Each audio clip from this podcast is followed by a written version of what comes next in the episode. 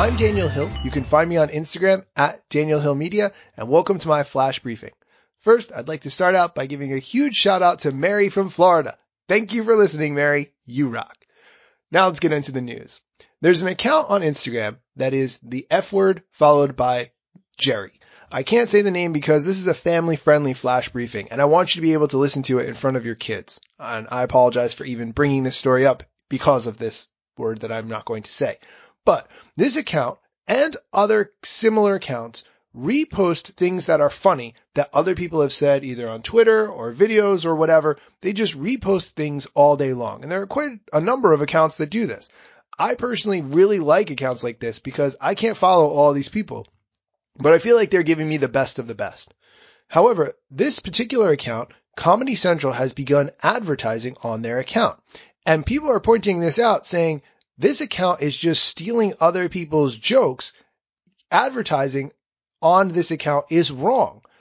Hold on a second. You can agree with this or disagree with this. I personally disagree because I think that everyone can be a content librarian or content sharer or however you want to think of it in 2019 as long as they give credit to the original source. Now, whether or not this account always gives credit to the original source, I can't say, but a lot of times it looks to me like they do.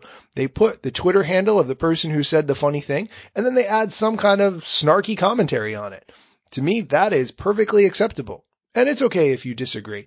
But if you are going to start an account like this, just make sure that you have the people's permission before you post. And if you have an issue with it, that's okay too. Now on to the question of the day. How do you find the right hashtags in your niche? What I do is manually search. I think of words that might be good for indicating what kind of things my general account is about. I don't focus on each individual post, but rather what message am I trying to convey through my account? And then I search for those hashtags and I see how many posts each one has. When you type the hashtag into a post, Instagram actually tells you how many posts it has, which is super helpful.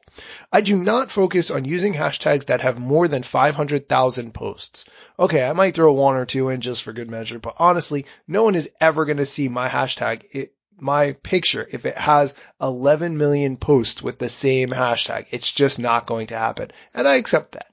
So focus on the smaller niche ones and don't forget to look at some other people in your space, whether you view them as colleagues or competitors, see what hashtags they're using. They might not even be using hashtags correctly, but you might find one or two that'd be good to use on your post. I'm going to end this flash briefing with a question.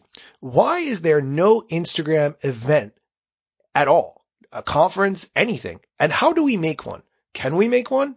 What has to happen in order for that to occur?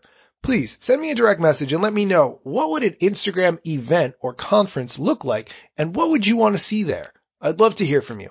Thanks for listening.